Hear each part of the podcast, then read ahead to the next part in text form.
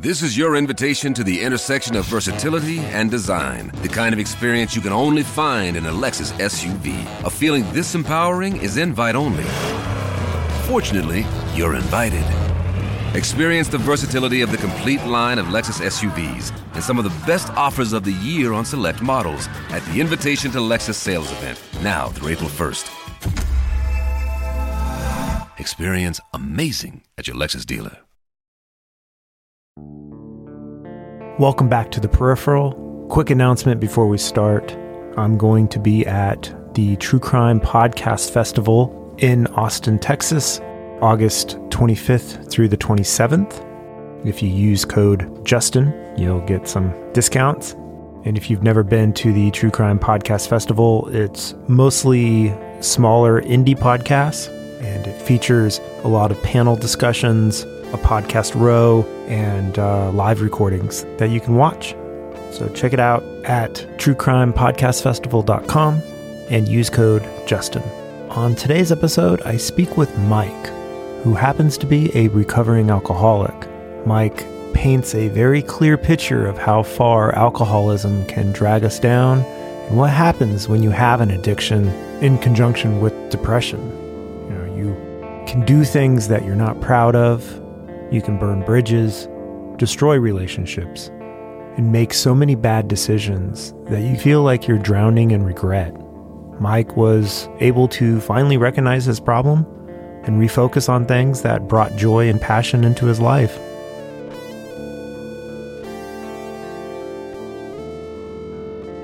Hi, my name is Mike, and I just wanted to tell my story of being an alcoholic. So, how old are you now, Mike? I'm 35, Uh, and how long have you been drinking for? about 15 years, probably a little longer. I guess it started since high school, but I've been, you know, everyday hardcore for about a good 15, 16 years. Mm-hmm. So, was there anything happening in the beginning? Were you just drinking for pleasure, partying, or? Yeah, sure. I mean, it always starts off as fun, right? And then there comes a point where it's no longer fun and it becomes just more of a necessity. But I would say that, I don't know, maybe sixth, seventh grade, I would raid my parents' liquor cabinet before school and then fill up like a little water bottle filled with Malibu rum or something, some ice, walk to school and chug that down while I was walking to school. And yeah, I guess that's where it all started. Did you mainly drink by yourself, or did you drink with friends? In those instances, back in the early days, it was just pretty much more experimenting with myself. But yeah, I mean, of course, like during high school and college, I was definitely partying and drinking with everybody. It, it was kind of like a mix, I guess.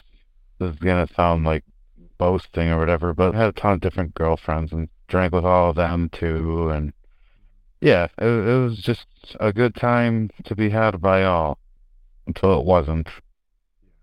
So, at what point did you start figuring out or start regretting your drinking? Well, that probably came after I dropped out of college. I was in college for three semesters. I went to Northern Illinois University and I went there to study illustration. I pretty much just partied all the time and chased all the hippie art girls. I got a job at the local bar, so I'd making friends with some guys there that would buy me beer before I turned 21. Pretty much just squandered my entire college career. By college, were you just drinking all the time? Were you just drinking on the weekends, or was it a daily? Oh, oh no, it was totally every day. I don't know how I even managed to make it past the first year. I did three semesters, and no, it was just every day. Pretty much the only classes that I was going to were my art classes, and even those were few and far between. But yeah, it was not good. you grow up in a conservative household and you get out and you're finally out on your own for the first time. It's like all you want to do is just kind of rage. You know what I mean? Yeah. I feel like a lot of my friends were in that party mode. I just call it the party mode. It's, you know, when you're drinking and partying and you're not exactly paying that much attention to your responsibilities in life. And you just kind of get stuck there and you never graduate. You never get that job. You're just always looking for the next party, the next hangout, or just drinking at home by yourself. For sure, man. Yeah. I feel like I'm going to be skating on thin ice here, walking a fine line between telling my story and, you know, what was me, poor straight white male, his mommy never loved him type of thing. But, like, I grew up with some pretty dismissive parents, and once you finally find your tribe, it's game on. Like, these people actually you know, are showing me attention. You know what I mean? It's like it's time to fucking go, I guess.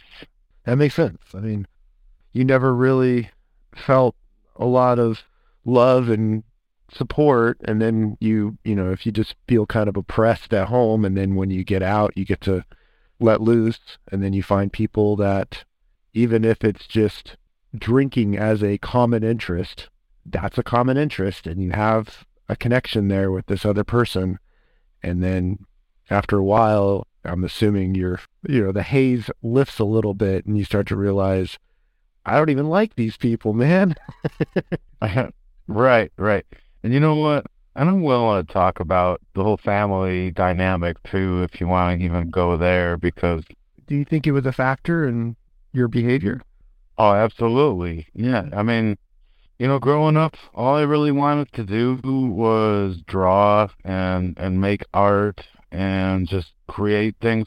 I never really knew exactly where I came from. I was an accident. You know, my mom had me when she was 18, and my biological father, whom I've never met, died when I was just a baby from speedballing, you know, shooting up coke and heroin at the same time in a bar, and I never really heard the whole story about who he actually was. I remember one time I got into a fight with my mom and my stepdad, who I've I'm just basically just we'll just call him my dad for the time that we're talking. But yeah, she took me to a restaurant one time and was just like, you know, he was really artistic, and his name was Chris, and that's pretty much all I remember her telling me about him, which is really kind of fucked up, you know?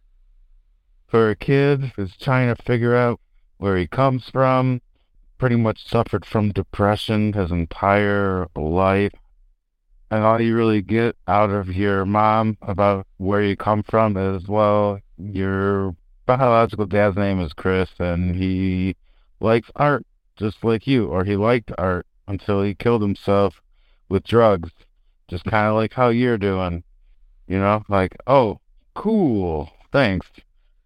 Well, Mike, um, my biological father, I never met him. He was in jail when I was born. You know, my mom met a new guy, and I'll call him my dad too, but I never knew my biological father. And then my mom said his name's Eric. He had a lot of potential, but he killed himself with drugs, and that's all I knew about him too. It's very similar. You got to be kidding me, man! I did not know that. Yeah. Well, I'll be damned. It's weird, huh?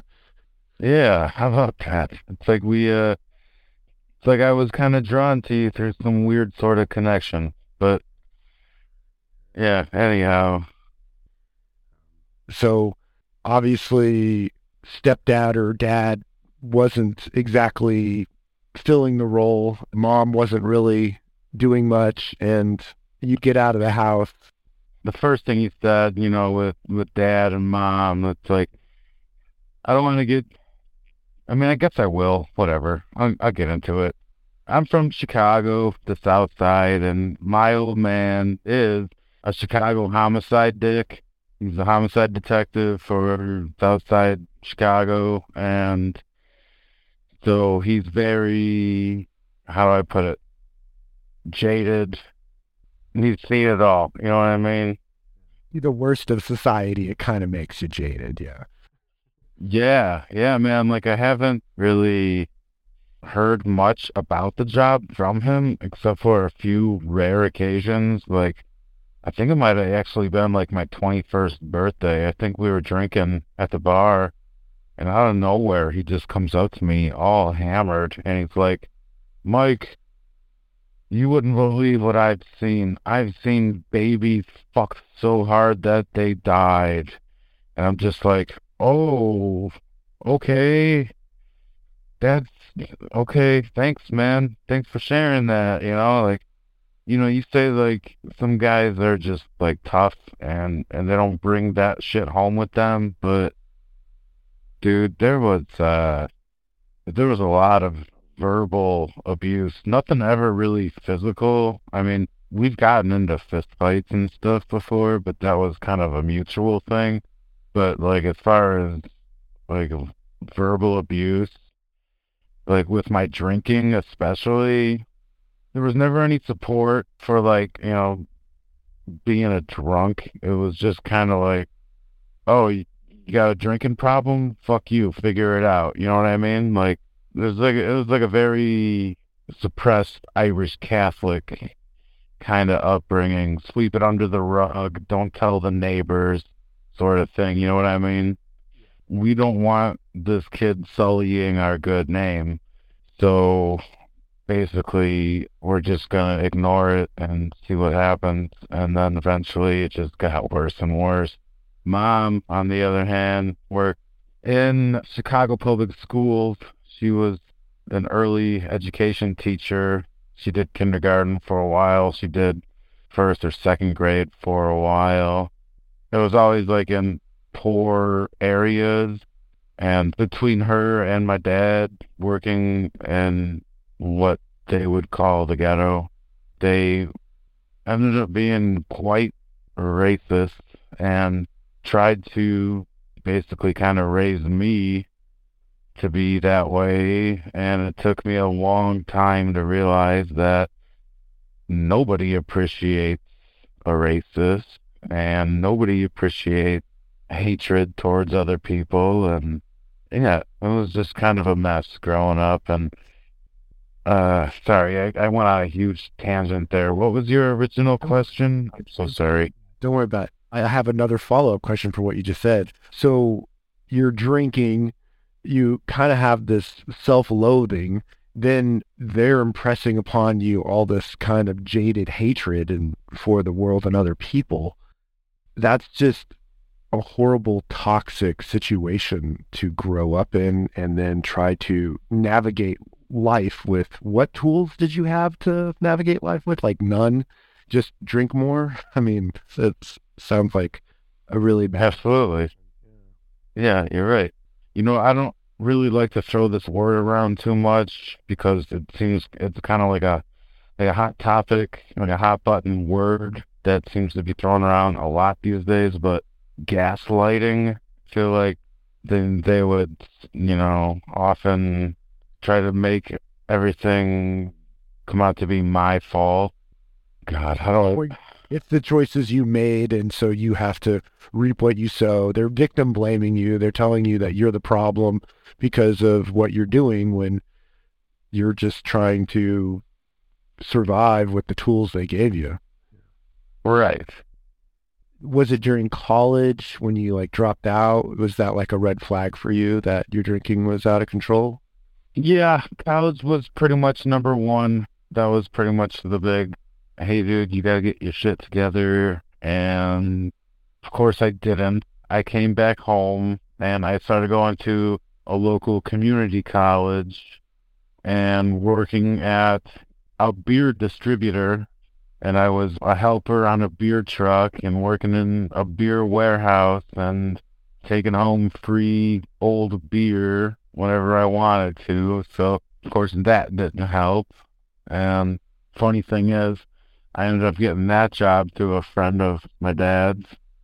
So yeah, I, I ended up doing that for a year. Then I don't know. I had a whole bunch of different jobs, mostly involving driving, delivery sort of thing. You know, I delivered dialysis equipment for a dialysis company for a while, and I did uh, vending machines for a long time, filling up vending machines, and even now I'm delivering auto parts for an auto parts warehouse. But surprisingly, through all of this drinking, I never lost my license. A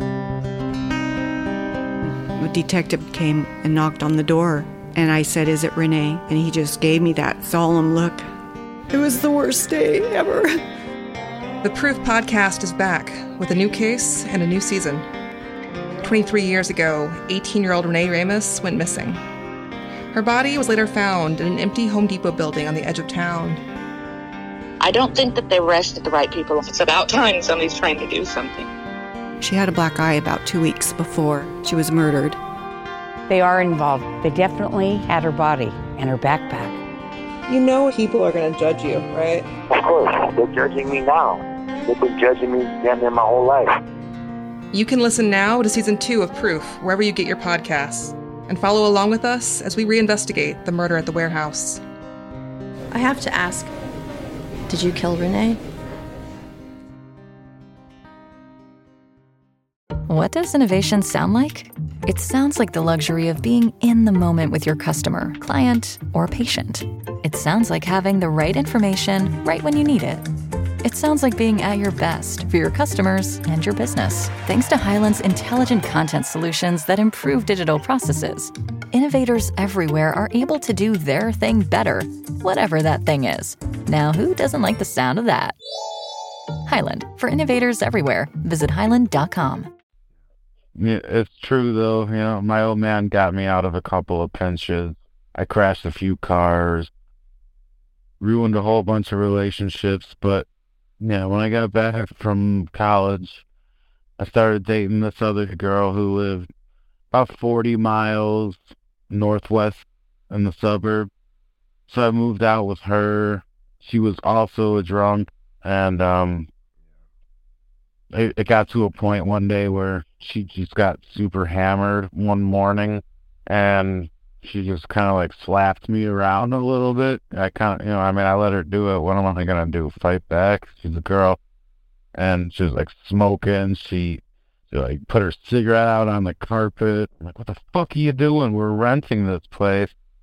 And she grabbed a knife out of the kitchen. She ran upstairs where the bathroom was and she put her hand, her arm under the running sink with a knife there and was like threatening to slash her wrist.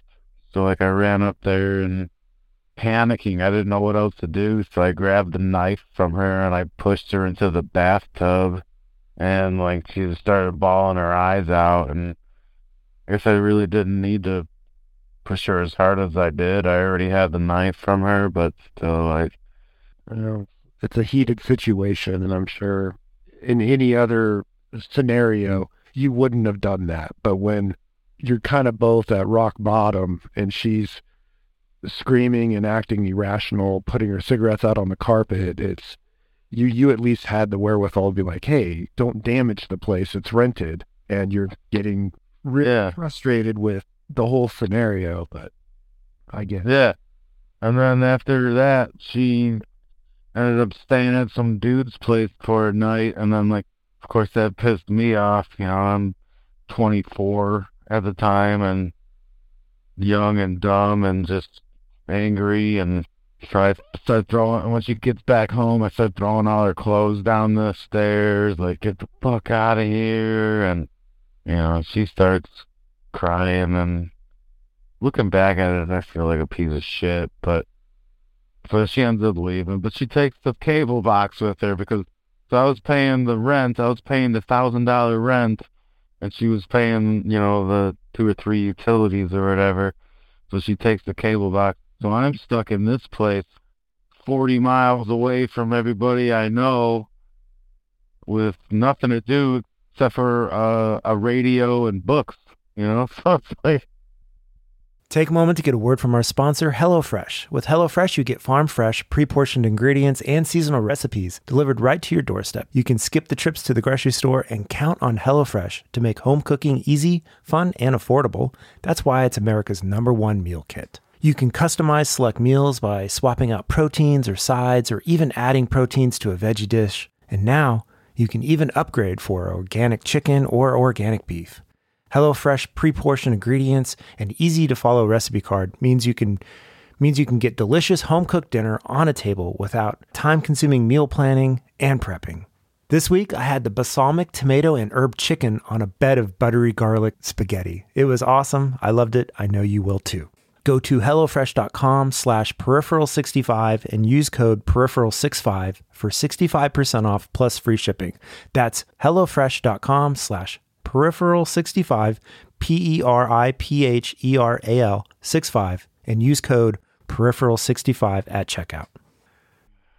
Well, whatever. I'm sorry. I, I keep I keep going off topic. No, this is the topic, man. This is the topic. You're fine. Because this is what happens, you know, when Yeah. when you have an addiction, when you have depression, it's you know, people think depression is just, oh, woe is me, I'm going to lay in bed all day. When no, depression is anger. Depression is rage. Depression is frustration.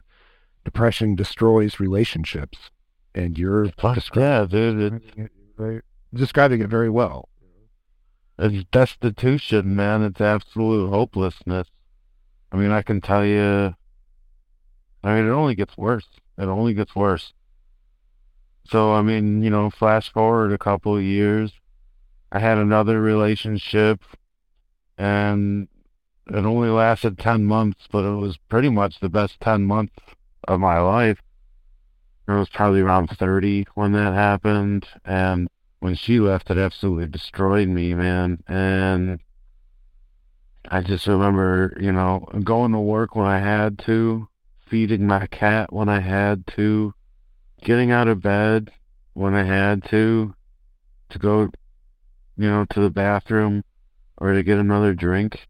But other other than that, I was in bed, man. Like every day, all day. I stopped paying bills and I ended up fucking up my credit.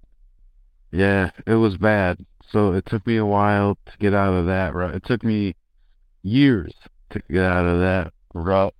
I remember after she broke up with me, dude, I could not eat for four days just because it felt like like my heart was in my stomach. You know what I mean? Like, so like four and a half days, and then I ended up eating the leftover Taco Bell that I bought. Yeah, that day when she broke up with me, four and a half days before.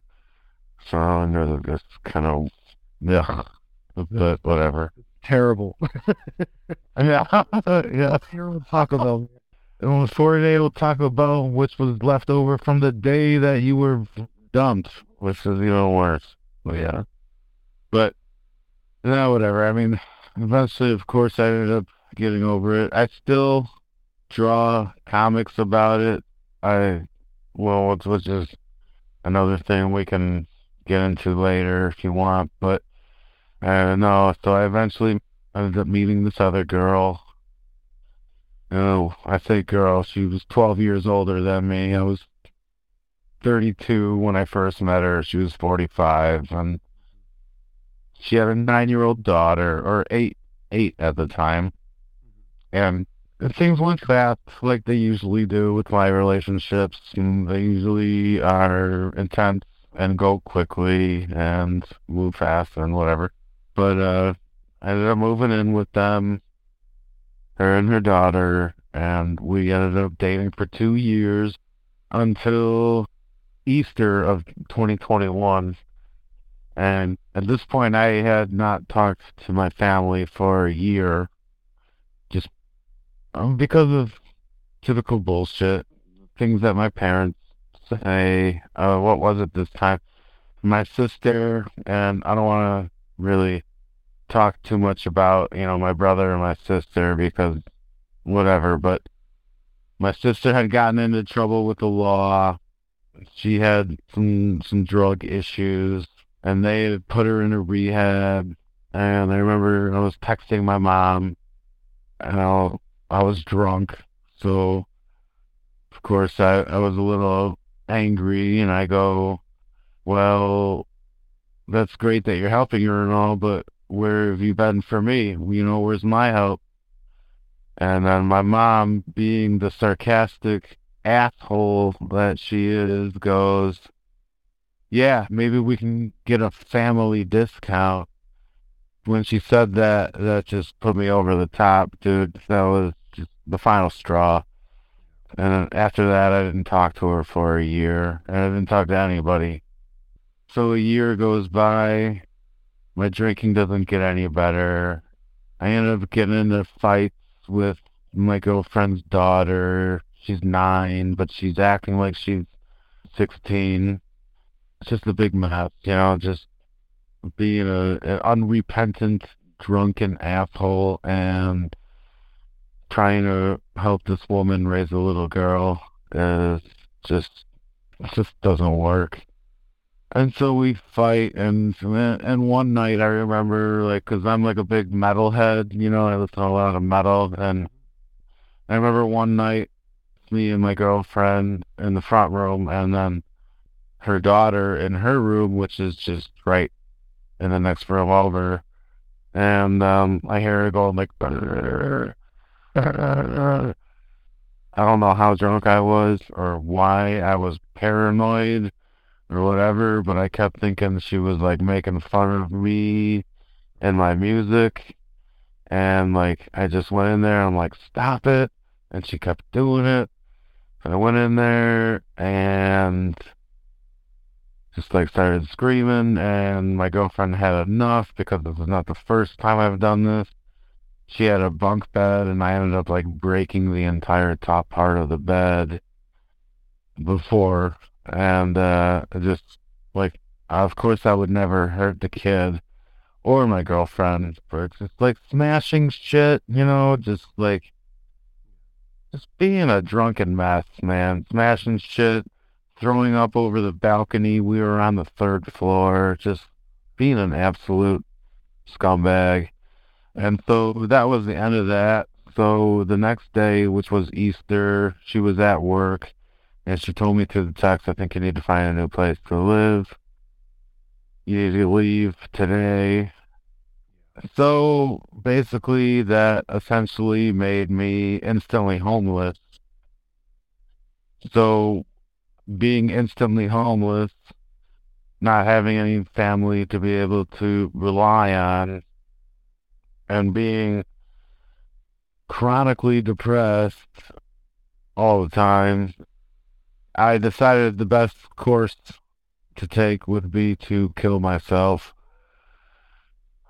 I uh, got in my car and I went to the liquor store and I grabbed myself a big old bottle of whiskey, the cheap stuff, Evan Williams.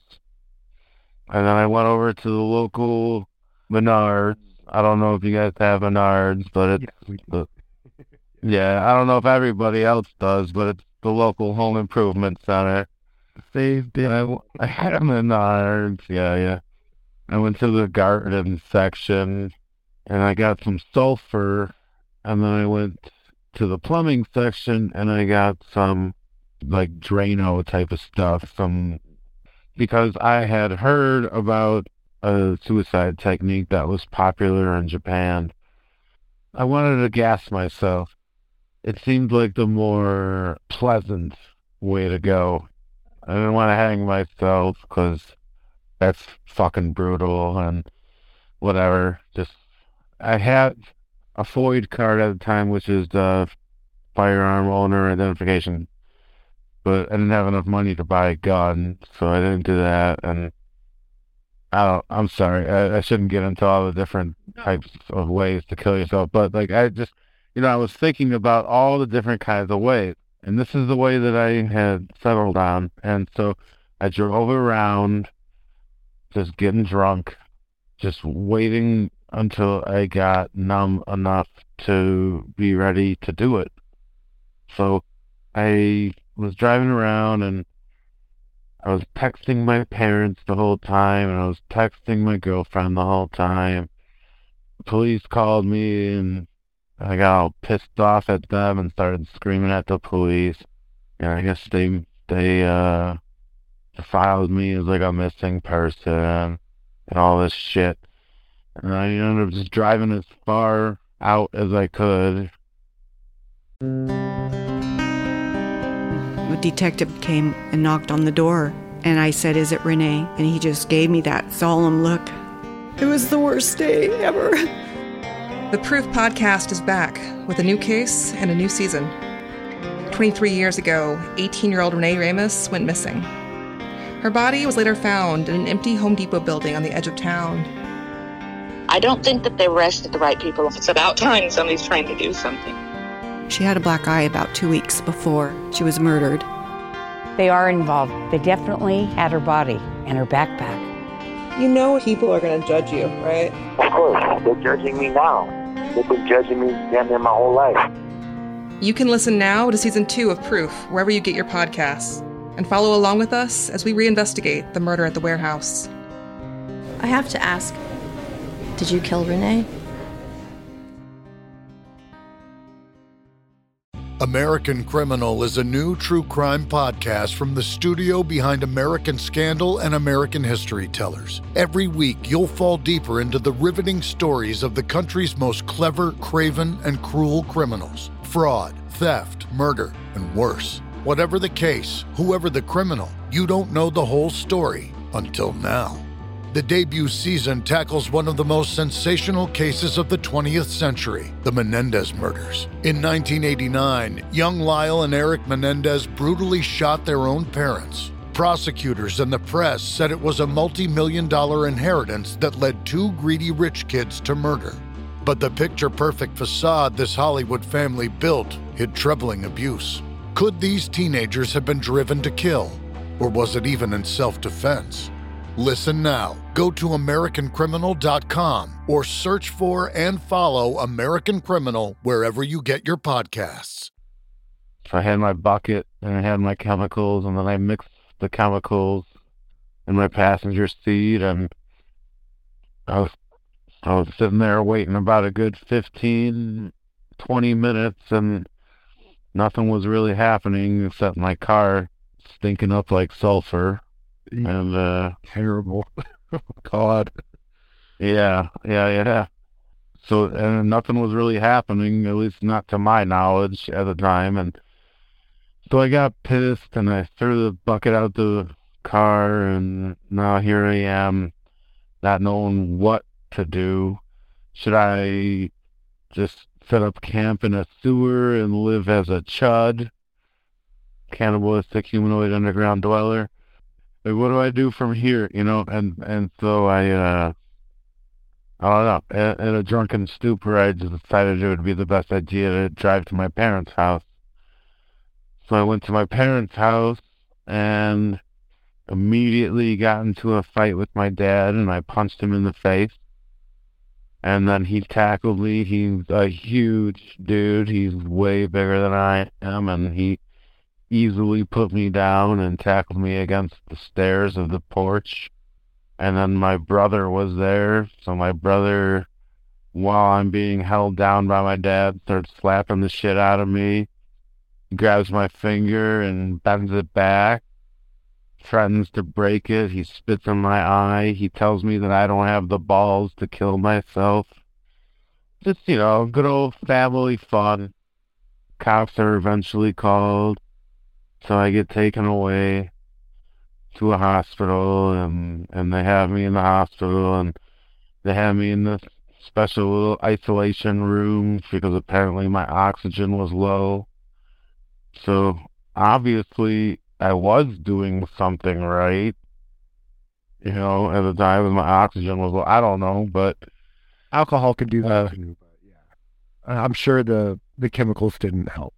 Sure. Yeah, so they have me in, in that room and then they put me up into the psych ward of the hospital until they realize I don't have insurance. So then they send me straight to the uh, state funded psych ward uh, you know, in a different location where um, I don't need insurance. Good old Madden Institute in Hines, Illinois, and, and I'm in this institution for two weeks, probably longest two weeks of my life. I saw a lot of crazy shit go down in there. Saw people just break down, full grown men just break down crying and just whatever, just all kinds of crazy shit. But I met a lot of good people there too, believe it or not. You know, a lot of just normal people who just had a bad run in life. You know what I mean? So from there, I'm talking to psychiatrists and people from different rehabs and stuff. And then from there, I, I get sent to a rehab, which was also kind of crazy. Let's just say it was uncomfortable. It was uncomfortable. Mm-hmm. I, I would say the one cool thing about rehab is, though, was the food because we had this awesome cook named Consuela, and I remember the very first, like the second day that I was there, all we did was pretty much just eat ribs all day. It was awesome. It was pretty great, but no, it's no reason to go. But I was there in the actual hospital. I was only there for a couple of days. I think I was there for two, one full day or one night, one full day, and then another night, and then I left the next day. And then I was in rehab for uh, six months, but I ended up leaving a little bit early because some stuff of mine ended up getting stolen, and I ended up making a huge deal about it. So in rehab, there's like a little locker that only the staff has access to for your stuff. And my girlfriend, well, my ex at the time, had given me some Easter candy that she bought me before she had kicked me out. That was in my locker, and a bunch of it ended up going missing. And I know it sounds so stupid and so petty, but that Easter candy was all that I had to, you know, anybody that I cared about. You know, I don't have a family at this point. I don't have anybody. It's just this woman that I lived with for the past two years that I cared very much about, and this this stupid Easter candy that she gave me, and you're gonna fucking steal it from me? And I threw a fit, dude. I went on a rage. And then on top of that, we get these smoke breaks, and one of the speakers who comes by, like during our meetings, like our AA meetings or NA meetings or whatever, he came by and he stole my fucking lighter. So on top of that, like, I'm just feeling like these are a bunch of fucking phonies in this joint. And that's exactly what I ended up calling him. I ended up speaking during a meeting during the daytime. We have like daytime meetings and nighttime meetings. And during the day, he came and started speaking, and I was like, "This is a, this motherfucker's a phony." One of the I to say counselors, whatever she is, was like, "How dare you? This man is in this program working his hardest." And like, yeah, well, he's also a thief, and so he's probably a fucking liar. And so we ended up getting into it, and I ended up writing like this two or three page report against her about like how she should not be emotionally involved with the clients and shit like that. And I ended up taking it as far as I could just because why not? What else do I have to do? I don't know. I probably shouldn't have, but whatever. And you were hurting. You were trying to get help and you're hurting and then this all goes down and no one seems to acknowledge that something wrong was done to you, then I'm gonna go as, take this as far as I, I can. I get it. Yeah, yeah. Probably petty, but in your mind, in that situation, it's not. It's all you had. Exactly. Some stupid Easter candy and a fucking cigarette lighter. Like it's just it's so dumb to anybody else who's not in a situation like that, but No, to me, that was my everything. The only thing that is actually yours at the moment. So I ended up leaving a couple weeks earlier. I ended up freaking out. I'm like, I don't want to be here anymore. I want to go back where I belong. And they're like, Where do you belong? Where do you belong? And I'm like, On the south side. It was dramatic. They ended up hooking me up with this halfway house in the neighborhood where I'm actually still living in now. So it's pretty close to, you know, where I was raised. So in the halfway house, I ended up getting a lot of help. I ended up meeting a lot of good people. I ended up actually getting a support system, and I actually ended up doing well for myself. I stayed sober for damn near a year, and that's why I started drawing.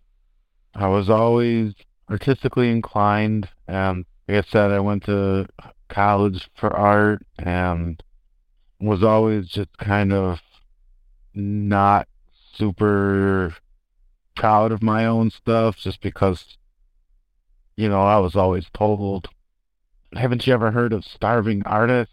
My mom would say, or why don't you think about doing something else and then just doing your art as a hobby and all kinds of shit like that. Never any support for the art. And so here I am, and now I'm getting nothing but support for the art.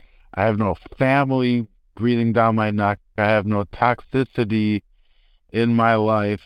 There's no drugs. There's no alcohol involved. Dude, it's the first time in my life I actually feel like a free spirit. Just make all of these little comic strips. I just make a shitload of comics. And I started up this little Instagram page and start getting a shitload of followers, which is really cool. And yeah, it just it felt great, dude. I was going to meetings. I was going to AA meetings all the time, and I met some cool friends there, and everything was going good. And I stayed there for six months. That place was called the Guildhaus in Blue Island, Illinois. And then they had the Guildhaus 2, aka G2, which is where you graduated after you graduated from the Guildhaus, you can go over to G2 if you wanted to, which I did because I had nowhere else to go. And I was there for another three months. Then I got on Bumble and I started talking to this girl from Milwaukee because I set my location settings to countrywide because at this point I'm like, why stay here, right? Then uh, I met this girl in Milwaukee and and we were dating on and off for a little bit, and then uh, I ended up moving in with her for two weeks until we realized we couldn't stand each other, and then she kicked me out. So then I ended up coming back here, and I was and then I started living with one of the dudes from the Guildhaus, from the halfway house, in his roach infested apartment. I'm not gonna name names, but thank you for letting me live there if you ever listen to this. And then after that, I ended up finding the single room to rent, which is where I'm still currently living, with another guy from the halfway house. And then he fell off the wagon and started drinking again and kind of dragged me along with him. Yeah, I guess that's kind of where I'm at right now, man. Do you have a place to stay right now and you have a handle on things? I am, yeah. I'm living in a single room, like three flat. You know, I got some roommates that I'm actually friends with. They're a few years younger than me, but they're really nice people. I'm staying in there now. I'm I'm not gonna say everything is terrible. It's not great. I'll say every day is a struggle. You know, that old cliche. One day at a time. No, I'm doing all right. I'm, I'm still doing my art, and you know, I'm, I'm making comic books with this group of awesome artists from across the country and Europe and Australia. We call ourselves Tales for the Toilet. We're supposed to be the the world's number one leading bathroom periodical, comic books for the toilet. adult, stupid adult poo poo pee pee humor, but it's a lot of fun. Being able to actually make my own art and not have to worry about what anyone else thinks about it. I really feel like my parents kind of screwed me up with that, you know? I could have probably been a lot further along with my art than I am right now because I feel like I'm basically just started off last year at 34 years old. You know what I mean? Yeah, and you're having to almost not you know, like you forget how to draw, but you have to kind of start over and you could have been way more established or way more talented or skilled if you'd been doing it from age 16 until now, but you were doing other things. If you were not focused on that. I was doing other things. I was stifled. Of course, it's not entirely all their fault, but it was just a huge mix of stuff. Technically, I could have started when I was like five because I've been that's how long I've been drawing for, you know. I was able to pick up a crayon. I'm sure that there's millions of other stories I could tell you, but basically, when I was in a halfway house, to kind of try to wrap it up in a nice, neat little package here is that comics kind of saves my life. Just like art just kind of saves my life, you know. Well, I guess people were the ones that saved my life, but the counselors and the therapists and the antidepressants and all that stuff.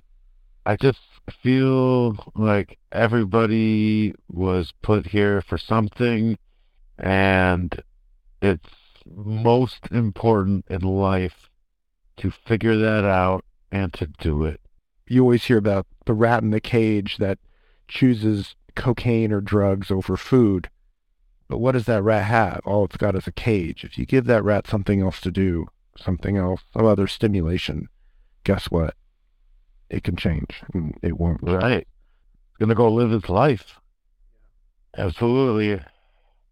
I'm glad you pulled yourself out of it and found something that makes you happy. Thank you. A uh, little shameless plug here. I don't know. Yeah, if anyone wants to follow me or whatever, see what's going on with my art, it's a lot of dick jokes. It's a lot of foul humor and just absurdist, X-rated stuff. But you can find me on Instagram at Mike Makes Comics. It's as simple as that. Mike Makes Comics. Well, I lived a very parallel life with you and never. Yeah. My father and both my brother and sister are dead from drugs and unchecked mental health. So, yeah, it's. Um, I'm sorry. It uh, happens, and I don't know why I somehow didn't choose to continue drinking or continue using drug. For whatever reason, didn't. I guess I, I'm lucky, really. It's just, I think sometimes it's dumb luck. Sure, man. Yeah, you can call it that, or you can just call it fate if you want, you know?